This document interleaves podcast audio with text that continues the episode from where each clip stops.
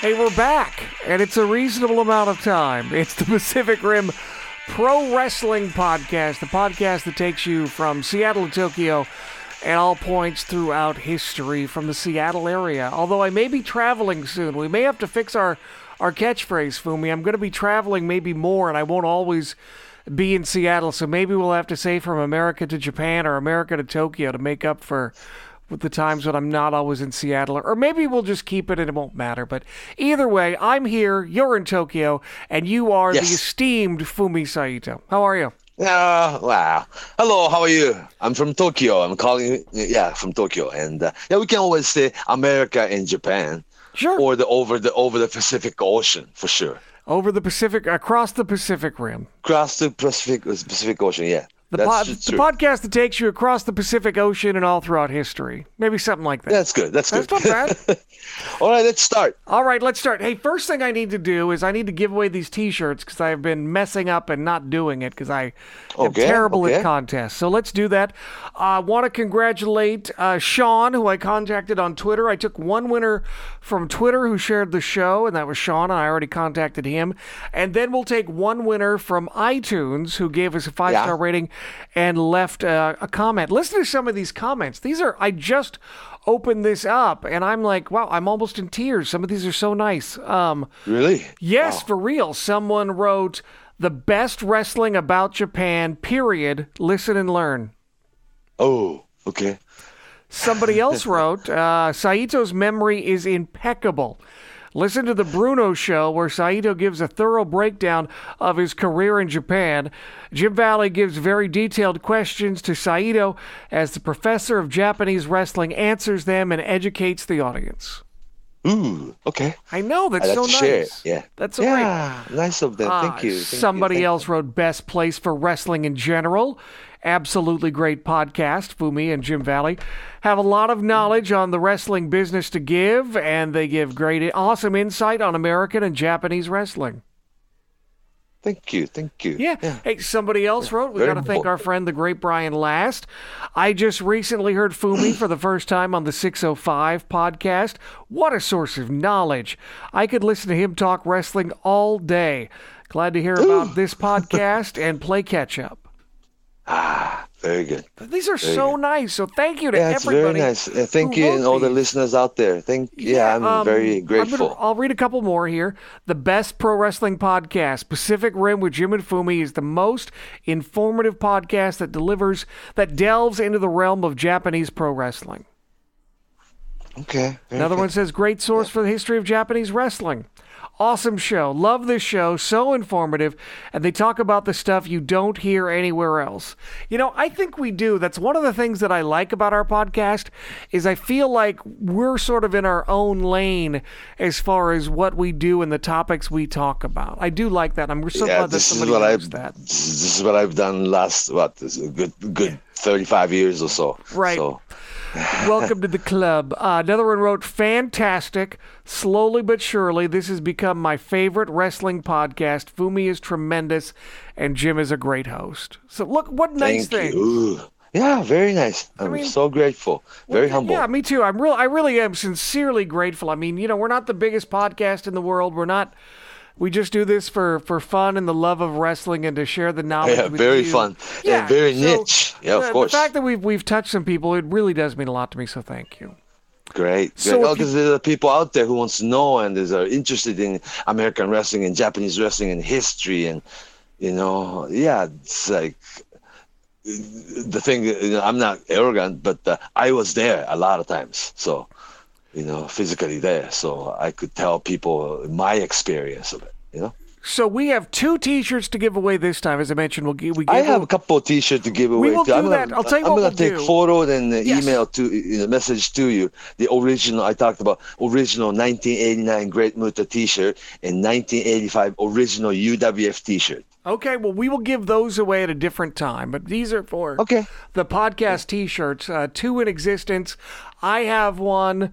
A friend of mine has one. You have one. Bull Nakano has one, and then there are these two. Ah. this is a very Okay, okay. group. There aren't too many, huh? Well, these were. th- this is a true story. This is absolutely true. I'm not making this up. These were Christmas presents that my wife made up for me. She made me six of them, and so I obviously Okay. have to give one to you. We give one to Bull because it's her face on the logo. Yeah, yeah.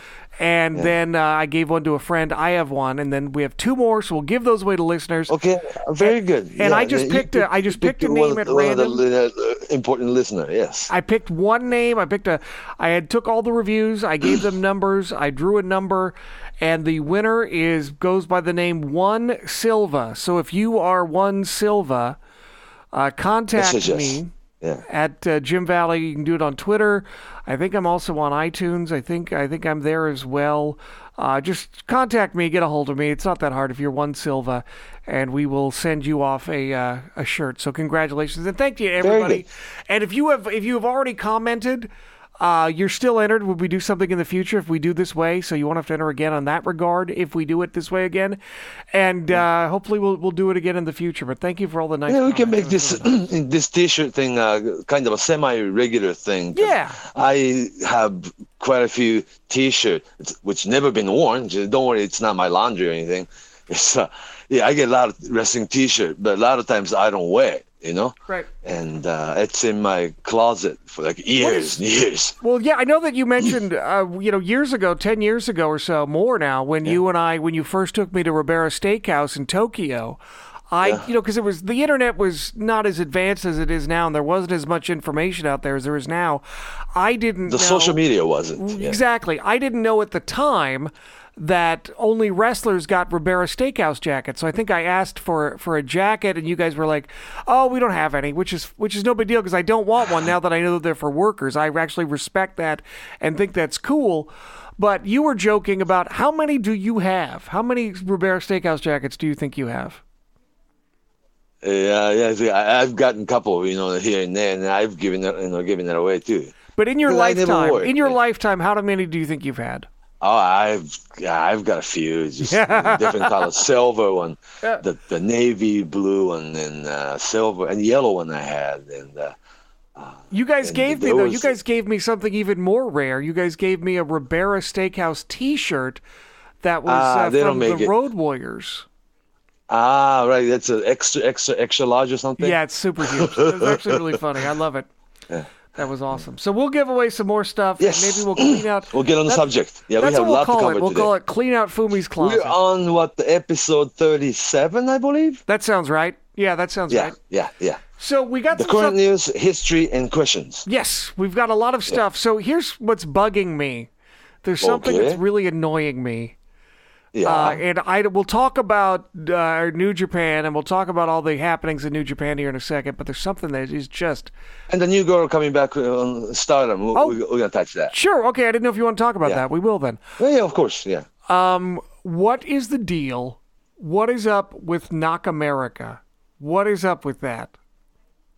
I cannot answer what WWE is doing, but uh, how we look at and how we look at it and how you feel is what you should talk about. This is like you thought they're turn you thought they're turning Nakamura into somebody like Kenzo Suzuki. You know, You know- they ran out of thing to do and giving a real lame American flag, Nakamerica new gimmick or something. I just I felt, feel right? like a lot of the time WWE has just a very limited perspective and they kind of recycle gimmicks. And you do see it over the course of time when they find someone similar. Like they tried to make Jack Swagger sort of into a new Kurt Angle those type of things and now they see the Japanese wrestler and now they do it's just it really I'm sure not I mean Nakamura United is much more talented than Kenzo Suzuki no one is Oh, is obviously, going to dispute that. And a lot of times with WWE, when you first see a gimmick or an idea, you think it's terrible, and over time, it grows on you. I grant you that could happen, but I just see Yeah, sometimes it, it just- will work and you like it at the end, you know. maybe, But maybe, it but seemed to me though, right now I hate it. they will always do most right when you come in. Yes. You know, they oh, oh yeah he, he had to spend one year in NXT. That's that's one thing. But the, when he came up to the main roster, SmackDown roster, he beat John Cena in the middle of the ring. That doesn't happen too often. But he had Nakamura beat John Cena. That's big, right? Huge.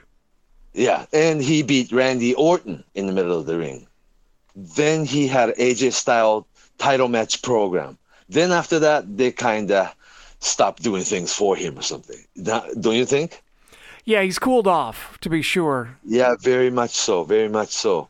And I he's feel... not even part of the mixed match challenge. Yeah, and, yeah, yeah. And he did not have a match at all at the Hell in a Cell very recently you know.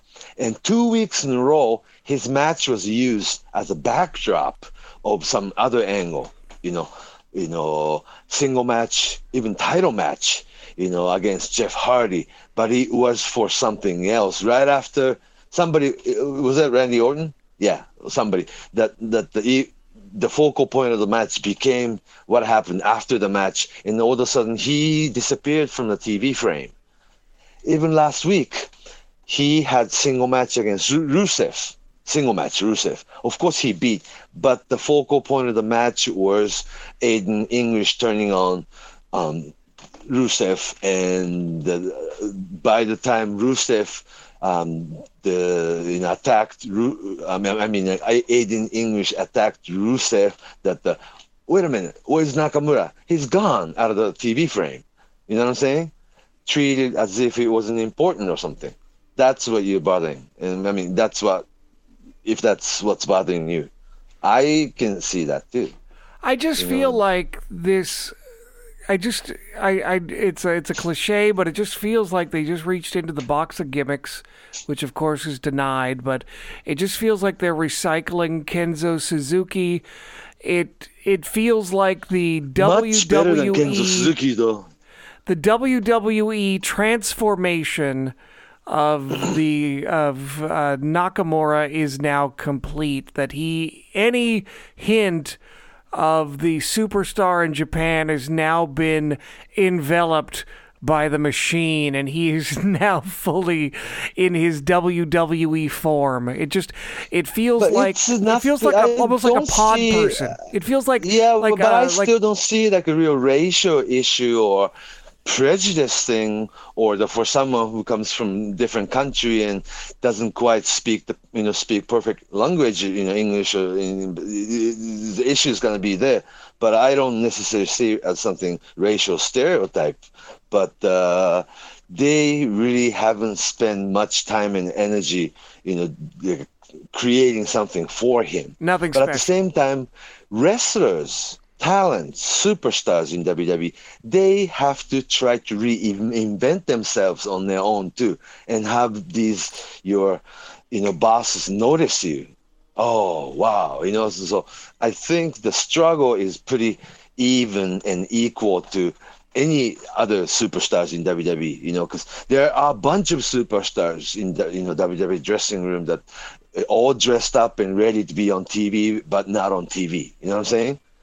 Monday and Tuesday. They're all ready to get, you know, it's all dressed up and all ready to go. But uh, when you when you walk around and see the chalkboard, oh, I'm not on the show, you know, and uh, it's really disappointing in you know experience. But um, um, with this the TV match he has, he will have to like keep working extra hard to be noticed again at the gorilla position. You know what I'm saying?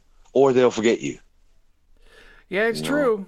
It's definitely yeah, true. So the struggle is all pretty much even with any American superstars too, and maybe being Japanese and not being able to speak the language that well, and uh, you will pretty much have to work extra hard, you know.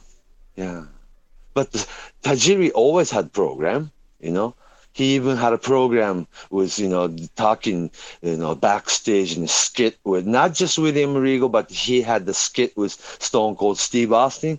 He had single match on on uh, single match against Stone Cold Steve Austin on SmackDown. So Tajiri always had some program going.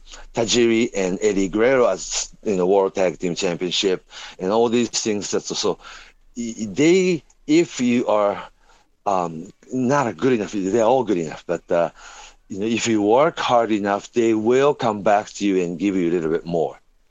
It I just think. feels like not only does it feel like Kenzo Suzuki, it also No, feels no, no, no. it also Ugh. feels like well let me finish, let me finish. Yeah. It feels like Rusev Day, where it's this cute, trendy gimmick. Everyone's gonna like Nakamerica for you know a month. They're gonna sell a couple of T-shirts. There's gonna be some ironic signs in the crowd, and then eventually people are gonna tire of it.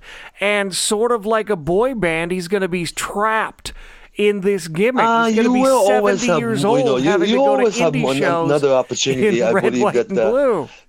Nakamura should make a tag team. You know, should find a tag team partner who is American, and it should be very unlikely pair.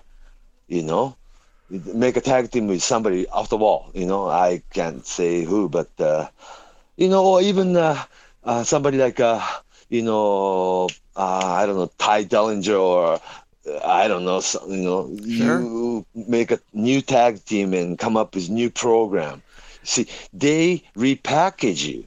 You know Right. that the Chad Chad Gable, you know, who had no program. Now you're, you know, being tagged, you know, the paired with Bobby Roode, and uh, I think maybe that's going somewhere. So I think Nakamura should find a tag team partner, pure American tag team partner to help his this gimmick, and it has to be unlikely pair, and that's gonna be the new program. They'll put you on TV again, next, you know, every week. I don't know. All right. Well, we will see what happens with Yeah, yeah, but he, he's so talented. He is. He's I so special that that uh, you know is not to be wasted. You know. Right. Oh, And you know what else he's there to stay. Yeah. we also not this show, but maybe our next show we'll go through. We've done this every year now. I guess we're we're coming up on our one year anniversary too, aren't we? Pretty soon. Oh, really? Oh, okay. Okay. would What is think so because we did the. I remember last year one of our first shows. We did the uh, the Observer Hall of Fame for the the the Ah. Japanese candidates. So we need to do that again. Maybe next Okay, episode we'll do that. How about that? Yes, because I haven't voted yet. Yeah, neither have I. I need to. Yeah, the, the e- email came, and I was reading all the candidates, and I cannot vote for you know European or Australian or you know your you know the, the Mexican candidate. I haven't watched uh, or I haven't followed enough, but uh, historical figure. An American territory wrestler and Japanese candidates, I'll look through very carefully. You could only vote up to ten, so Yes. So okay, we'll talk about that next time. yeah, we'll do that next episode for sure. Yes. Let's should we talk about the most recent New Japan um, storyline? So Sure, we can talk about that. Yeah. Also, um, the card for the uh, the uh, Long Beach show is now out. The uh, Fighting Spirit Unleashed show, the California show that's coming up Okay, as we record okay. this this Sunday, has finally been released. So, do you want to do you want to do you want to Oh, talk go, about? go ahead. Go ahead. You want to run that What- down real quick? Sure. Main. Ev- I'll just do the big matches. Uh, Yeah. Main event is Ishii and uh, Okada against Ibushi and Omega, Okay. which will be a great tag team match. Mm, mm. That's a good. That's a good match. Ishii and Omega. Yeah. Yes. Well, well Ishii, Ishii and Okada against Ibushi and Omega. Okay, that's very good. Yeah. Uh, Juice Robinson and Cody Rhodes for the U.S. title. Juice Robinson, Cody, uh, for the U.S. title. Okay. Yes. Remember, Cody came out and attacked Juice last time, told him he looked like uh, an impersonation of Kerry Sane. It was pretty funny. Ah, okay. Uh, Young Bucks versus the Gorillas of Destiny for the IWGP Tag Team titles. Is that uh, a IWGP Junior Tag Team title No, no, it's, it says tag. the, the Gorillas of Destiny aren't a junior tag team. So. Oh, okay. Yeah, okay. they're, they're the Bucks are the tag team champions. Uh, Ospreay versus Scurll in a uh, junior heavyweight title tournament final, and okay. then okay. yep, and then uh, Tanahashi and Kushida versus Switchblade and Gedo, which could be fun. Gedo, which could be fun. It's the sequel of the very angle they just ran. Yeah. Well, let's talk about that. Let's let's talk about. Um, let's Oh, we can, talk yeah, about we can talk about a few things out of that. Yeah. Sure. because they are turning Okada babyface. Yes. obviously, obviously, you know. But they had Tanahashi beat Okada, Okada too. The Tanahashi re- is reviving, you know, into more main going back to main event spot, like much like Shawn Michaels going up to main event spot again, which is good, you know, and uh, turning Switchblade White into superstar status is the one that was in question, right? That everybody's like uh, second guessing, or is this guy ready, or is this guy just the office is such a favorite guy? He's an you know like a foreign wrestler, but he is always going to be in Japan. You know what I'm saying? As a home ring, and they trusted him. You know, why did they choose Jay White seemingly over? say Juice Robinson, you know, and uh, a few uh, questions, you know, are there, you know, there. Do you think? I think so. What are your What are your thoughts on that? Uh, I vote for uh, uh, Juice Robinson. He's so talented, and uh, he is likable. He will, he probably will be very good ba- American babyface in Japan next decade to come. You know, and uh, Jay White, you almost think he's like pushing it, right? Because this guy was like a kind of like a young lion still yesterday, like a year, you know, like last year. Oh, it's already two years, but uh, fans' eyes, he's still one of the young younger boys, you know, and uh, uh, all he has done is just grew his hair out, obviously, and. Uh, I don't know. But I'm I'm not bad mouthing this. He's talented and a good looking guy, and he's being pushed. But uh, and also he went over on Kenny Omega to get this U.S. title, you know, which was very surprising, uh, considering where Kenny Omega is right now, because he's obviously bigger star. But uh, it's kind of like, uh, you know, Baron Corbin Corbin went over on AJ Styles to get U.S. title, but people f- quickly forgot about it. You know. What I think is interesting is one could argue that Yeah. Gedo has got in on camera, not not off camera, but on camera, the the professional wrestling manager Gedo, the character Yeah. Gedo, has got a great eye for talent. And Yeah. And Gedo again, the kayfabe um, picked Okada, and a lot of I mean Okada was kind of young, and you know I don't think he was at I think he was at a higher level than Jay White is now, but I guess what I'm saying is is that I have faith in Gedo, both the character and the real life guy who chose Jay White Booker. Yeah. the Booker. And not only that, but you know, after this whole thing went down, I thought uh, Jay White cut a great promo.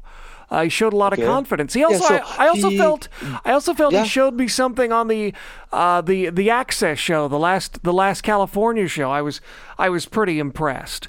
So Okay, I I do see some growth. I'm So I'm sure that the Gedo is seeing things that a lot of people hasn't, you know, is not seeing in that in that guy. I'm talking about Jay White.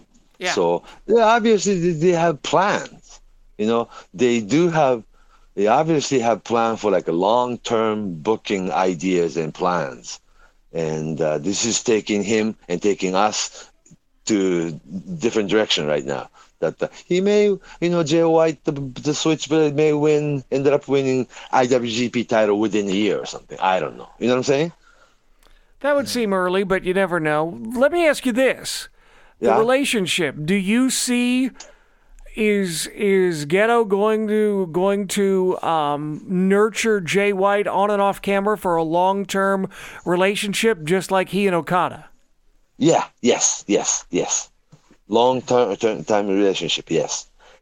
And yeah, o- o- Okada wasn't probably ready when he when they started the mega you know mega push, but they didn't really start that you know after you know right out of blue or anything.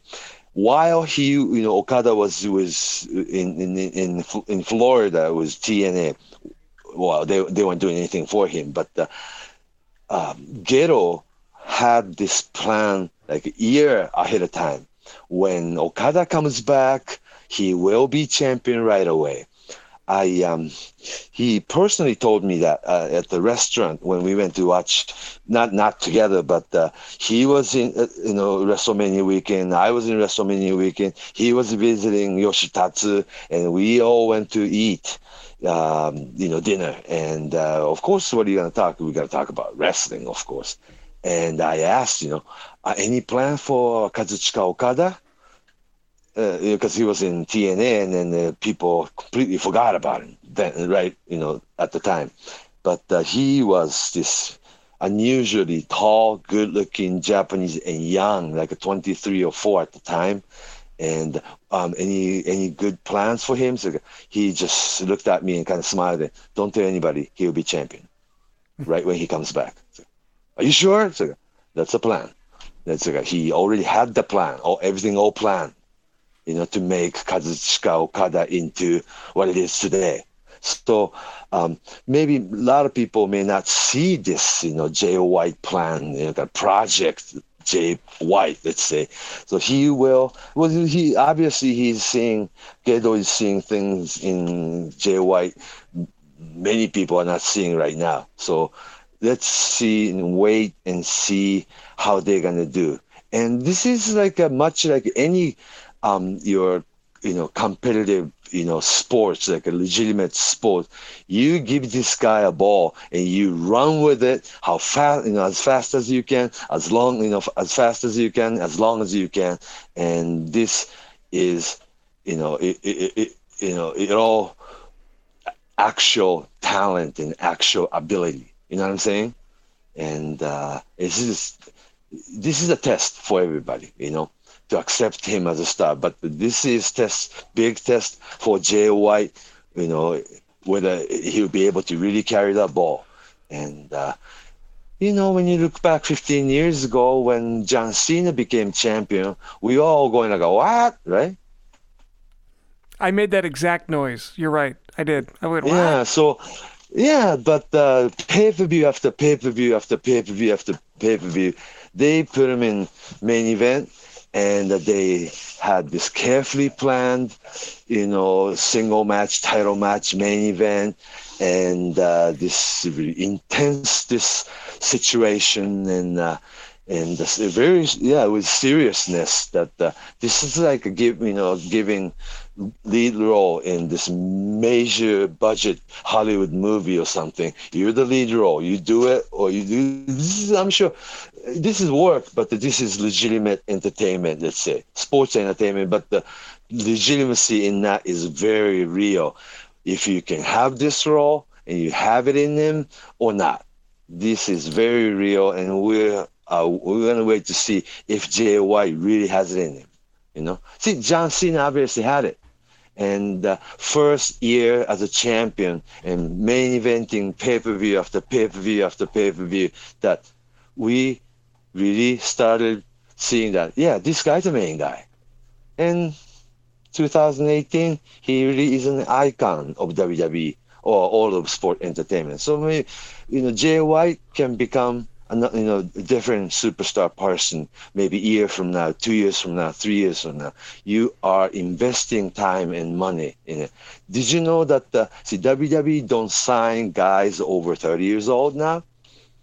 That uh, if they are to hire any new talent, you have to be around 25 years old because they will be investing their money and time for 10 years. So age 25 to 35 they're making them superstar, and they have ten year run.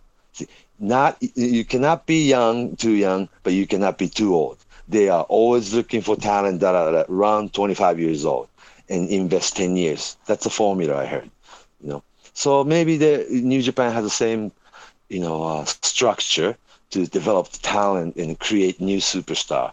You know, at the same time, I'm sure that the Tanahashi will have his very final very good run this year into next year. He had this movie just came out, and uh, he had a lead role. It's a big budget movie, not a big budget, but uh, you know, pretty major movie, and he's in a, in a leading role. It just came out, you know, that the My Dad is a bad, a bad guy champion movie. It that what it's just came up. Okay. Yeah, yeah, yeah. He does a mask guy and heel, and uh, comes comes home and be uh, such a nice daddy, and home, you know, wife and kids, and uh, and just I heard it's like uh, I heard a lot of good reviews. People, non-wrestling fan can enjoy it, and of course, wrestling fans can enjoy it, and uh, most importantly, people will have better understanding about professional wrestling. You know, uh, you know, as a whole. Oh, it's not fake as as fake as you think it is. It is so real. Uh, how the emotions and you know and uh, how to become somebody or you know to be hero of somebody and come home to be daddy and come home home to be husband and uh, just good movie very good movie and tanahashi actually is actually pretty good actor now you know Well, so uh, yeah Well, let's talk. Yeah, about, he's good. Let's. It, so it, it so the jay white let's give him time Yeah. no yeah so before we say eh guys just too much pushing eh it's like, But I, I, I think it's fair to say that right now it certainly looks like it's going to be Okada and Jay. White and Mega Tana push, and huh? Omega at Yeah. uh, at uh, Tokyo Dome. And I'm really hoping that uh, Tanahashi will beat Kenny Omega this time, you know? Yeah. And this might be the final time he'll do so, you know? One last, re- you know, I love, I love the timing of Japanese wrestling, and I love that you know Tanahashi can go down a level, and he's not defined by it. He can always come back up, unlike the United States or WWE when you kind of get slotted. And now it's like because Tanahashi has been at a lower level, now he seems fresher. And it also feels like you you want him to succeed. You're rooting for him for Let's that look at for one last Tanahashi like he's your Triple H or Shawn Michaels, you know? That uh, he is always able to have main event type of match. And uh, he's in his 41 year old career where he, every time he goes work for, uh, at the big match like a Tokyo Dome, let's make it a big deal, you know? Now let me ask you this this. year's- this summer's G1 was very special, remember? Yes, let me ask you this. Uh, Mike Sempervive, who does uh, the Wrestling Observer, is a friend of mine. Great guy, loves Japanese wrestling. Okay. He had an interesting theory. Yeah. Will Okada over time is now Okada going to be the baby face, and now Yeah. Okada will sort of become over time kind of the new Tanahashi, um, younger but sort of the old hand, the ace uh, of the of New Japan, and be the baby face as opposed to the to the heel. So maybe Tanahashi has a great run in 19. He sort of gets you know in a way rides off into the sunset, and what we're left with is Okada in the Tanahashi position. Tanahashi was never here, and he will never be. No, And what I'm saying is Okada's going to be the good guy. He's going to be the baby face. He's going to be sort of. I mean, Yeah, babyface younger. fine, but uh, he will. People will not accept him as babyface just overnight. right? But I'm saying he like in a, in a year over time.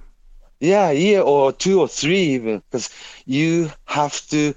Well, like a reinventing self, yourself. That the, the interview he gives has to change, and uh, without Gedo, without Gedo, Okada will be on his own, obviously, and he will have to mature as a superstar. And obviously, he will grow a little older, but uh, probably his hair is not going to be orange, and uh, his interview is not in character. He will has to act more like a person that you can believe in, and uh, we will, you know, the wrestling fan will accept this 35 year old Okada as somebody that you can trust.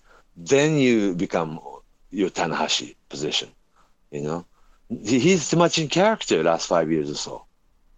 Yeah, that's fair. That's fair. Yeah, yeah. But the talent wise, yes, he always like, uh, work wise, yes, is up there. You know, it's so, so talented. He's always going to be up there. And also, he'll take a role that the, he will be challenged by his younger peer. You know, yeah, he was a younger young champion, but uh, soon he will be veteran. And when you look, you know, when you turn back, there will be a whole bunch of new New Japan superstar coming up that, that wants to have a single match against Okada. So that's a new program. That's what I'm saying. So he's kind. I feel like he's going to be sort of the new, the new Tanahashi. All right, let's talk about. Tanahashi or yeah, or, yeah, or Muto at it, you know, Yeah, or that's a, Hashimoto, that's a, that's a good like point that. too. Uh, real quick, let's talk about uh, Stardom and uh, Risa Hoshiki. I, I didn't watch Hoshiki, Stardom yeah. in 11, so I, I don't know a lot about Oh, yeah, that's fine. Yeah, that is amazing. But uh, last night after this um, tournament thing, you know, that uh, your 2005 five star Grand Prix tournament final, um, um, Mayu Iwatani beat this, you know, big, huge. His name is Utami Hayashishita. She come out of reality TV show, you know, from Big. It's called Big Daddy, and this Big Daddy has ten children. She was one of the one of the ten children. It was on. She's been on TV since she was what sixth grade, you know. Now Wow. she's 22 or so, and she's actually famous. And uh, before wrestling, the, the type of kid who was on TV, you know. But uh, it's not a it's not an angle. Actually, Utami Hayashishita actually sent her, you know, res, reg, resume to the office wanting to have audition to become wrestler. So it's not like somebody, you know, planted her to be a wrestling star and Rossy accepted the plan. And no, no, this Utami Hayashita actually applied for a job, you know?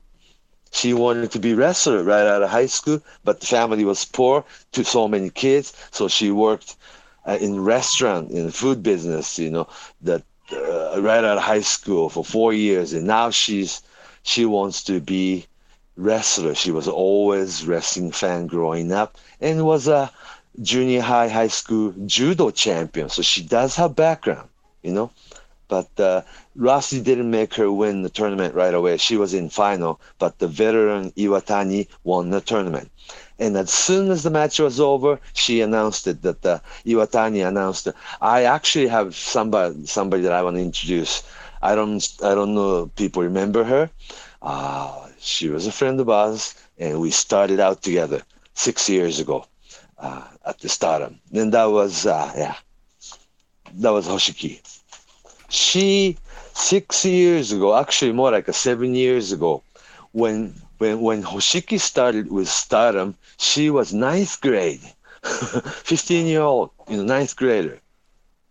You know, a lot of high school and ninth grade is like a, very high school. That's like a almost junior high, right? But uh, she came in, and at the time, Stardom didn't have dojo, so they were using Shinkiba first rings. ring- There's always wrestling ring there, so they can rent uh, Shinkiba first ring ring for uh, for practice during the day. You know, and all the girls are practicing, and Fuka was training girls, and she was one of them.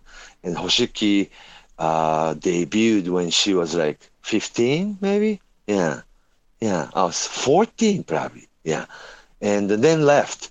You know, something. You know, it probably uh, very universal about it that the, when, the difference between women's wrestlers and male wrestler. I'm not a you know chauvinist or sexist. I don't want to sound like it, but uh, sometimes women's talent wake up in the morning and they have changed minds. You know what I'm saying? She was going to be, you know, star and uh, she was serious about it. But one morning she woke up, she didn't want to do it anymore. So she left when she was like 16, then went back to high school, finished school. Then she went to shoot boxing as a kickboxer. Then they, uh, Iwatani, Mayu Iwatani and, and Hoshiki, they, they kept in touch, you know, with each other all this time. And now that, uh, just like a Yoko Bito, you know, some of the girls changed their mind again and they, she wants to work again. Then Rossy said, okay, come back. Because for women's wrestlers, I think they have shorter career span than male, male wrestler, right? Because they retire young a lot of times, you know. And I'm pretty sure that the lead, you know, people like a Lita or Trish Stratus, you know, Trish Stratus or Beth Phoenix, they could work in a ring if they wanted to, but they wanted to retire completely it's kind of like that over here too. Some girls stay in the ring forever, like uh, Aja Kong, Kyoko Inoue, or somebody like you know, Manami Toyota who re- recently retired. But some other girls, they just want to retire when they want to retire, or when they feel that they they did everything they wanted to do. They're leaving and never look back. And uh, Hoshi, for Hoshiki, when she showed up yesterday, I was there at the Korakuen Hall. I didn't even recognize her because when she left, she was still 16. Now she's 22. A person 16 years old and 22 years old women, they completely look different. Are you with me? I am tracking with you. Why don't we uh, move on to some other questions with the hashtag Okay. Ask Fumi? Yeah, but the, she will be part of the very good stop puck, you know? Okay. Yeah, yeah, yeah, yeah. All right. Hey, uh, we okay? So you do have a couple of questions. I think we missed a couple. Let, let's do a couple here real quick. Uh, yeah, the Sayama's book? Yeah. Well, okay. Before we do, oh yeah, let's do Sayama's book. Tell me about uh, Yeah. Sayama's book. Yeah, because people been asking, oh, there's a, uh, what's his name? Uh, yeah, I'm sorry, I forgot his name, but uh, there was a book called Kayfabe. Yes. Exactly, in Japanese too. But it, it- it's called the title of the book was Kayfabe, and it was published in fall of 1985 and Hey. written by Satoru Sayama Question before we go any Yeah? farther: Is kayfabe the same in, Japanese. Yes. When the book came out, nobody knew that word. Okay. Period. Okay. But is there an equivalent, sort of like puroresu? Is there a is Yeah, yeah, yeah, yeah. We have that too, but uh, not like. Okay, back in the book, it explained the word kayfabe meant or Okay. how they use it. When a stranger uh, to the business come to your, say, dressing room or backstage, they send signal to each other saying kayfabe, kayfabe, kayfabe. Then they shut their mouth until the person leave the room. That's how they use it. Or Right. there's a, there's a few you know example of how to use the word kayfabe, you know, and the word is new. It's not even translated. So there's in, no. in, Japanese. What would that, let's say let's say you and I are wrestlers and we're at the back door, and all of a sudden a, a fan comes up. How do I let you know? How do I give you the iggy to to you know not talk? now they do universal word kayfabe. Okay, but back then, let's say let's say this is 1985. What do we do? Right. Um, it's different Like because look? New Japan, New Japan never used that word kayfabe. Okay, but let's say But that, All Japan, Baba's family kind of used that word. okay. And there's another word uh, called yokata. Yokata is like a um, Y O K A T A. Yokata means like a outside person or stranger to the world we are living in. Oh you my know, god! yokata. Why? You see, now when we started this podcast, I asked you for a word that would work, like a Japanese word that would have worked. We could have called this show Fumi and Yokata. No, no, I So hate we could have called, yeah, yeah. I think so. No, Yeah. I don't even use it. That is for very insecure individuals. You oh, know? definitely then we'll use it because I am. Insecure? I'm just playing with you. Okay, so No, so yeah, so yeah, why did he why did he choose to gets back on topic? I'm driving us too far off. Why did he choose the word Right. kayfabe and did it, it confuse That people? was the exactly what he wanted to talk about. okay.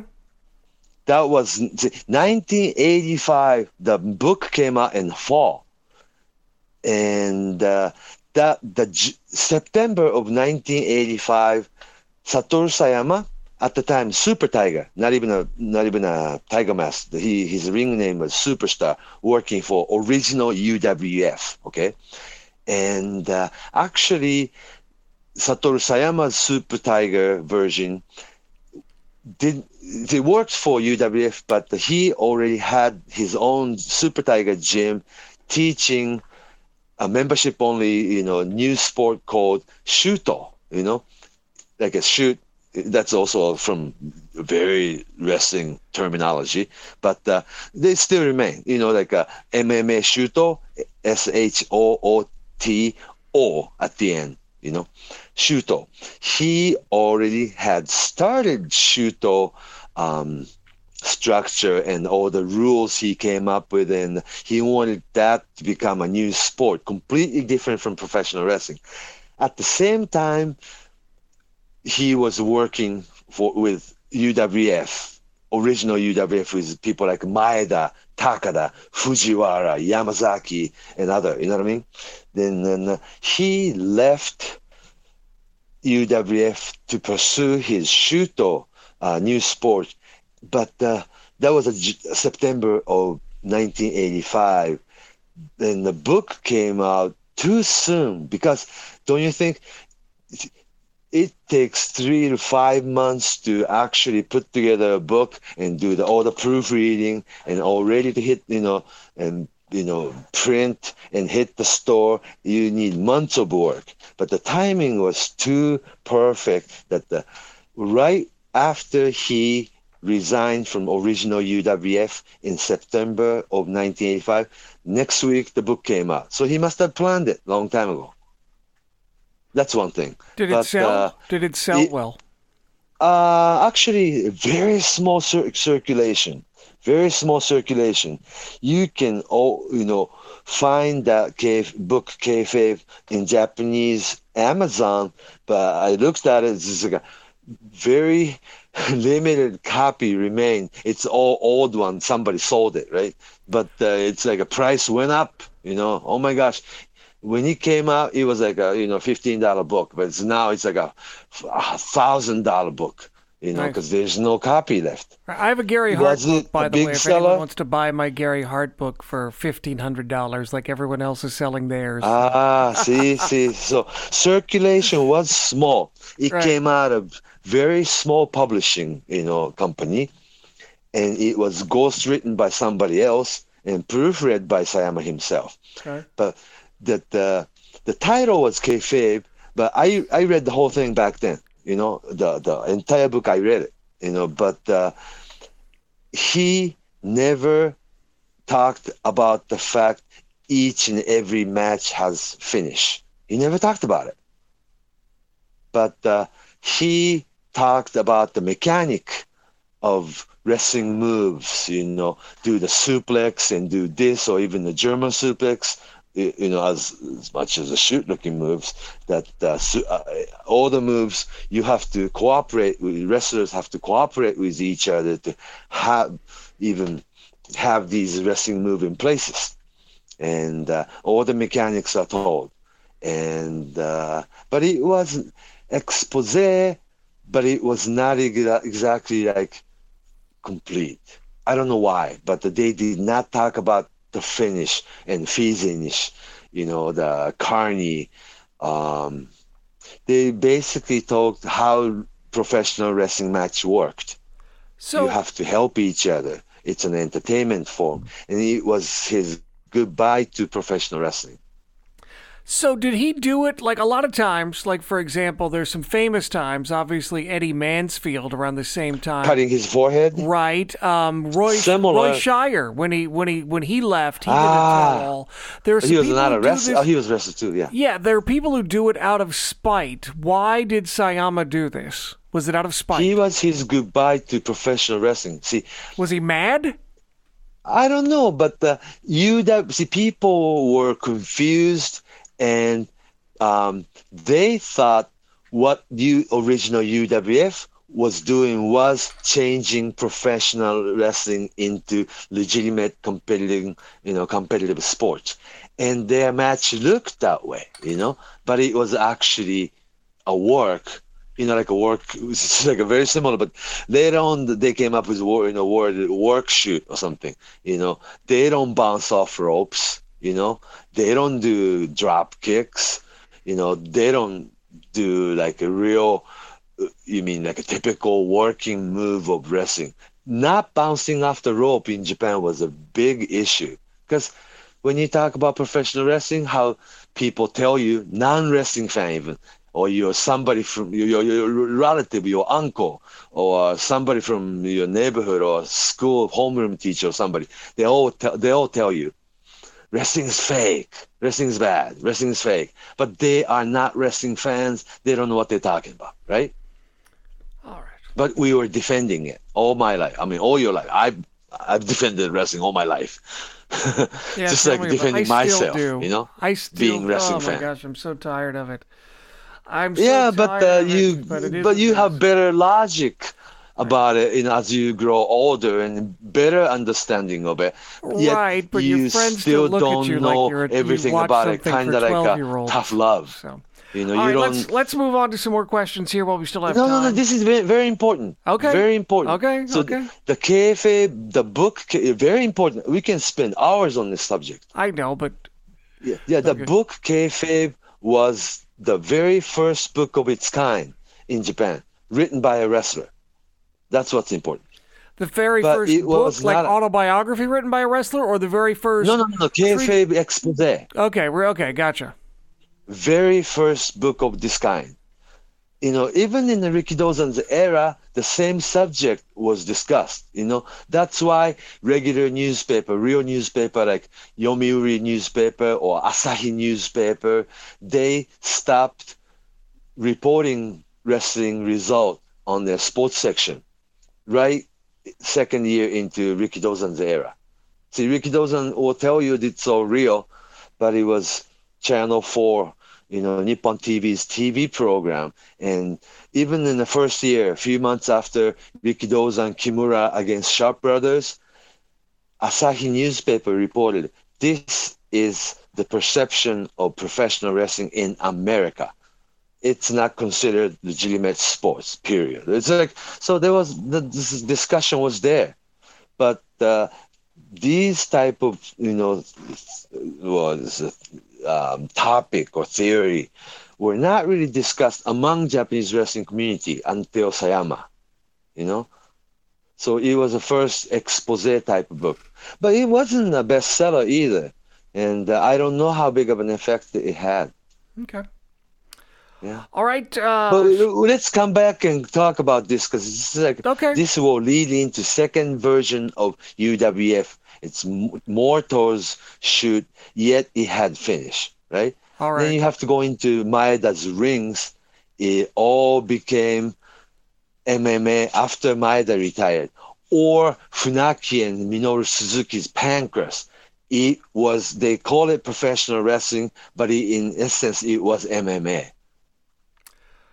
Yeah. Okay. So we, we can talk We'll about this all day long. We gotta cra- we gotta get through some of these questions. I Okay, think- okay, okay, I think okay. people are getting mad at us. We gotta do these questions. Really? Okay. But we're Uh, gonna come back and do this Sayama and Maeda and UWF and rings, Pancrase, Yes. UWFI team. Okay, we will. Uh. Sean, who won our T-shirt, by the way, congratulations, Sean. I'll send Yeah, send yeah. me your address. We'll make it happen. Uh, memories of the Liger Sano feud in matches. Yeah, yeah. Liger's very first real rivalry, in a rival. Uh, Sano, uh, Naoki Sano, now Takuma Sano, but Sano and Liger, Keiichi Yamada, and another person, Hata, you know, Hiroaki Hata. There were three guys come out of New Japan Dojo, class of 1983.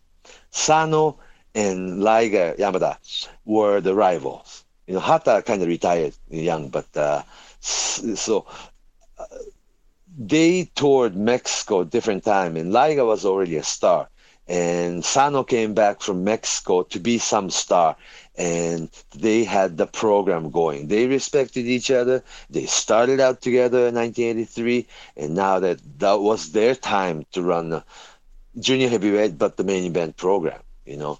And Liger put Sano over for title too, and uh, it was a big rivalry. What's important is though, Liger Sano series of match. Some people think their match was the one, uh, one match or program actually. Sano Liger series of match were the ones that changed Japanese wrestling into high spot fest. It never changed again. Even more than uh, Dynamite and Tiger Mask. Dynamite and Tiger Mask was two individual having a match nobody else can do.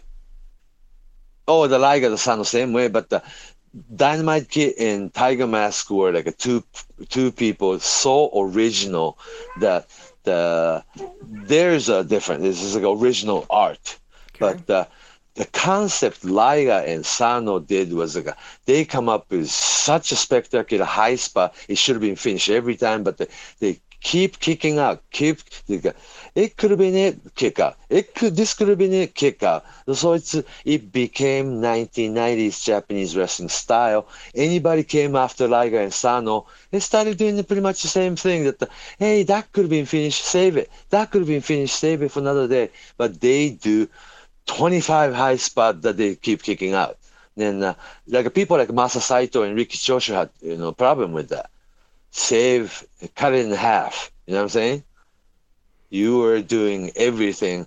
Then the Liger and Sanogo, they can still come up with new, a lot, lot more. But that's not the point. It's you are killing it kind of thing. Kids, but, they just don't know how to work.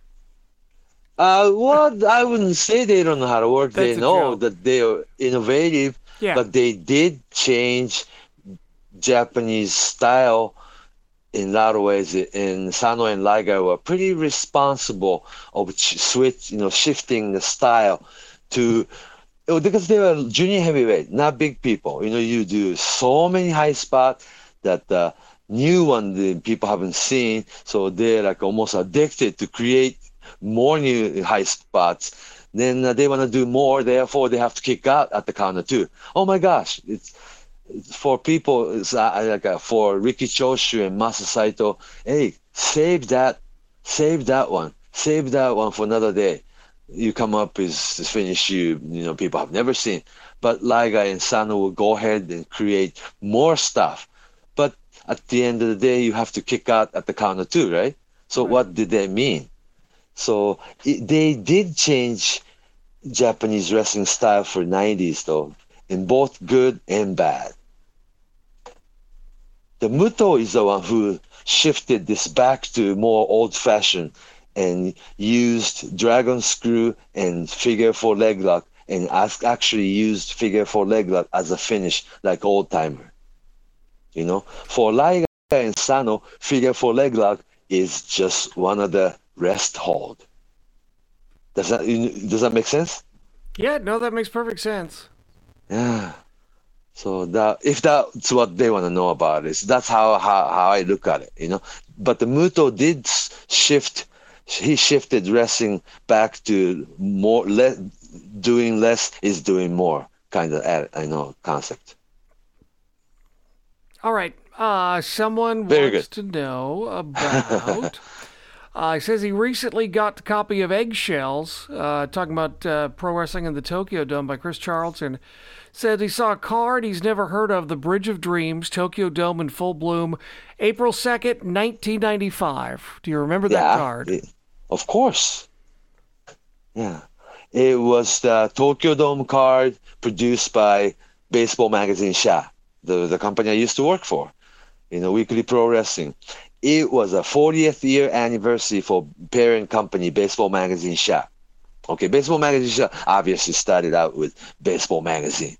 Then they had this, you know, like a baseball magazine, just uh, you know, volleyball magazine, swimming magazine, bowling magazine, sumo magazine, boxing magazine, all those like 40 different kind, uh, 40 different magazines.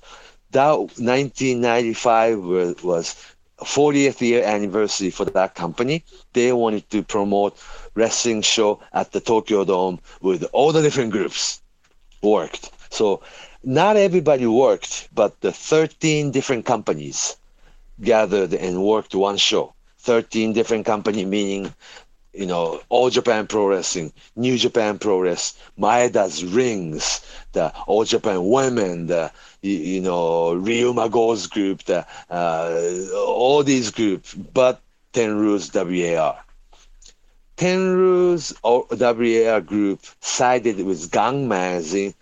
The Gong decided to run wrestling show head to head right next door at the Korakuen Hall right at the same time. They drew 1,700 people. That's fine. But uh, Tokyo Dome card, we had uh, 13 different groups worked and sell out the Tokyo Dome. It only happened once, but uh, it was also beginning of the end of uh, Tarzan Yamamoto, the editor in chief. Beginning of the end for his era. That's how I remember it. 13 different groups. It was the hardest thing to put together. Okay, if you have Jan Baba's All Japan and Antonio Inoki's New Japan, how are you going to put who who are you gonna put in the last card, last match? Politically correct. You know what I'm saying? I, and you actually weren't at that show. Didn't you have to go cover WrestleMania 11? Yeah, yeah, because normally Tarzan Yamamoto, my boss at the time, editor in chief, they had this let go to WrestleMania with him tour every you know every year, and at the time, Mr. Yamamoto was producing this whole Tokyo Dome show thing, so I had to go to WrestleMania 10, you know. So, but I did watch it on uh, videotape. They you know they taped, but they never produced that video. Never came out. Only bootleg version exists to this day because of the all the rights. All the New Japan talent has exclusive exclusive contract with TV Asahi, Channel 10 at the time, not Channel 5. All the old Japan talents, you know, Jumbo, the Tenryu, the Stan Hansen, all the guys, they have exclusive contract with Channel 4, Nippon TV. So either one of these, you know, group could appear on videotape even. Rings, Takada's UWFI or Michinoku, All Japan Women, JWP, LLPW, uh, all 30, they all have different rights to different publisher or different ch- TV channel. It was the hardest thing. So the formula we came up at the end was that whomever wanted uh, open the company, you know, the oldest company would go last. So technically New Japan opened in March of 1972, and Baba's All Japan technically opened October of 1972. All right, it's solved. New Japan go at the end, and the second last um, All Japan. That was the hardest thing, you know, politically, and uh, yeah, that was that. And the Baba came up with uh, six-man tag team, you know, like a best of uh, the Shitenno, you know, Misawa's group and the Stan's group working against each other for 30 minutes Broadway. So no winner, but they give you the best match of the night. So there's a sense of competition was there. You know, New Japan will give you the best match of the night, or All Japan will give you best match of the night, or maybe Maeda will give you the best match of the night. Wasn't that interesting? 13 different groups worked. No, I think I always, you know, growing up, you know, you read the Western magazines and they always had the super card with the NWA champion, the AWA champion, the WWF yeah. champion, and yeah. you know, you always dream of those cards. I mean, I kind of saw one when I was a kid in Portland in '85 when Don sure. Owen did the extravaganza with Ric Flair and Billy Jack for the NWA title, and Rick Martel was there defending the AWA title, and Roddy mm-hmm. Piper was there just off WrestleMania and the WWF. So I think as a fan, you dream of those cross promotional shows to see mm-hmm, who is mm-hmm, the mm-hmm. best. And it's a, it, I think it's a fantasy that we all have at some point. Yeah, but when you grow up, you just realize there ain't gonna be a finish. you know? right. Well, yeah, that's the problem yeah. too. Yeah. But I think no, that was uh, also that was also yeah. the appeal of the the NWO and and uh, you know well, both NWOs are the the UD, UWFI angle and mm-hmm, and mm-hmm. and all mm-hmm. of that. I mean, that's what fans want to see. Who is the best of the best? So I think that's the appeal oh, for different company and yeah. different style. Yeah. Different style. Yeah. yeah. Who would and win? what was shocking was everybody thought Takada's UWFI was better than Muto's New Japan style, right? Yeah. I mean, you really don't have that now. I mean, if Kenny Omega were to go to WWF, I think the the question is, can he have great matches with AJ Styles, and can he be the WWF champion? Not necessarily can he go there and, you know, can he go there and survive and succeed versus who is he going to beat and win and show that New Japan is better than WWE? But I kind of don't think Kenny Omega will ever go to WWE. I, I don't think he I'm will convinced. either. I'm just using that as an yeah. Example. I'm convinced now. Yeah, that he will be he will be the king of Japan. Yeah, and he should you know? be. He mm-hmm. should be. I think he's much better suited for that. Yeah, so much probably like Sting, maybe ten years after his prime with New Japan or yeah. something, and they still AJ Styles like a fifty year old AJ style want you, then this might happen, you know, at right. WrestleMania some year. Maybe hey, 10, 15 years from now. Yeah. Before we go, I have a question. Yeah. So, uh, you know, I do a couple of podcasts. I don't know how many. I, I got into too many podcasts, Fumi, and I don't know how this Okay. happened. I guess Well, you're the radio guy. I can't say no. That's my problem. But That's so I do this other What podcast with Pat McNeil, who's a very nice man, and we do the. Uh, it's called the Wayback Playback, where we watch old episodes of wrestling. Okay, and we kind of Yeah, commentate on them and make jokes and talk about the history, put things in context. You can find it on the uh, Creative Control Network. Just look for Wayback Playback or follow my Twitter, Pat McNeil's Twitter. Anyway, we were Yeah. watching WWF in your house, Ground Zero 1997. So a couple of months before the infamous Survivor Series. And it was Bret Okay. Hart taking on Del Wilkes, the Patriot. And I guess I wasn't paying attention. Ah, yeah, I remember that one. Yeah, I guess I wasn't paying attention, but I I feel bad saying this, but Del Wilkes was not great.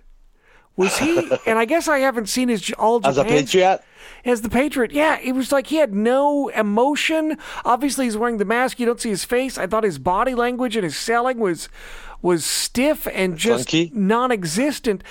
And, and I, I need to go back now and watch his All Japan stuff because I haven't seen it in, in forever. Can you? you know, I think old, was he was he old better in All grumpy Japan? Was he grandpa. Was he ever Well, probably that, that too, but uh, there was reason that Giant Baba put him put Del Wilkes mask. You wear a mask. Well, he was the Patriot he- before All Japan, wasn't he? Because he was in in Global. Yeah, yeah, that too. But uh, he would have he would Giant Baba would have put him a mask for sure. Okay. No emotion. He's no Stan Hansen. No.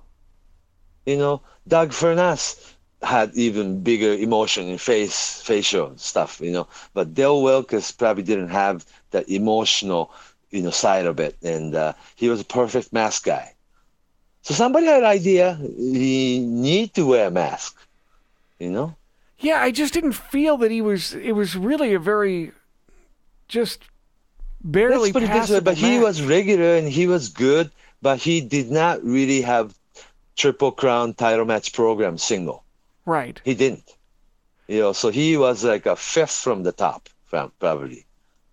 Well, and, uh, yeah. yeah, like uh, below, even below Danny Spivey or something, right. or, Or, Joel. Obviously oh, above Joe Deaton, Okay.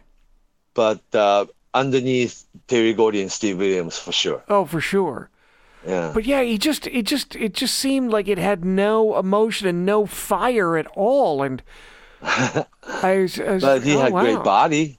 It's great body. I mean, I remember Yeah. when I first saw him as the Trooper, and then in Global, and I was like, oh yeah, that guy's got the body that was in vogue in early '90 because you had the Ultimate Warrior and Sure. and, and all that Big guy. stuff. So I thought for sure he's going to be a major star, and now I now I guess I wasn't paying attention, or I just had different eyes, or I, I think I just wasn't paying attention. I'm pretty sure I just wasn't watching with very critical eyes, and now I see him, and I was just like, there's just just nothing there, and I'm sorry to say that, but it's true. Well, but uh, I don't know. The uh, Vince McMahon WWE people see it too, and he was not a Survivor Series main event. He was No. in your house main event.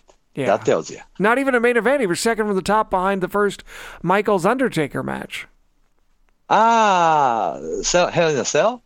No, the one that led the match that led up to Hell in a Cell that had all the Ah, interference and all of the right. referee bumps and because then you need we a used cage. to call, yeah, we used to call in your house a mini pay per view. You It know, was, wasn't yeah. cons- yeah, it wasn't considered one of the, uh, like a twelve pay per view Oh, a year. No, no. In your house was your mini pay per view. But this was the first. This was the first three hour in your house that they did. They switched over at Ground Ah. Zero to do with because WCW was having so much success doing a three hour pay per view every month that WWE followed suit, and that was the first one. Sure. Yeah. But uh, probably, uh, all in all, you are not going to use the name Ground Zero now anyway. no, no, you're not. Not, not politically correct at all. This is a true. Not, let's not use it. You want to hear a true story? You you know, I used to have the Total Chaos show in Portland, uh, just on terrestrial radio in like '99 to 2002, I think. And I was looking for a name, like a wrestling name, and I saw Ground Zero from the pay per view, and I was like, Oh, you don't want to use that. Oh wait, wait. Well, here's what happened: is there's like a like a sci-fi conspiracy theory weird show that's called Ground Zero, And so Okay. I've discovered that Ground Zero, and I was like, oh, okay, I can't use that name. And then, well, two years Oh, later, no. I wouldn't have wanted the name anyway. Oh but, no, but I almost did. I almost had a show called Ground Zero. So, Yeah. wow, Right. yeah, I'm very, very fortunate that uh, that I chose Total Chaos. You would have instead to of- change it anyway. That would have yeah. been awkward. Very, uh, very Yeah. poor choice. But so Right. Anyway, And not yeah, but let's not forget that it was already 10, you know, 17 years ago. yeah. And see, I teach college course, and this year's freshmen, uh, some of the kids were born in 2000, you know? So it was like way too long ago. For you and I, it was a while back, 2001. Yeah, 17 years ago, but not that long time ago, right? But for today's kids, that uh, 911 was even like a history already, you know? Yeah, strange. Yeah, time time marches on. It waits for no man.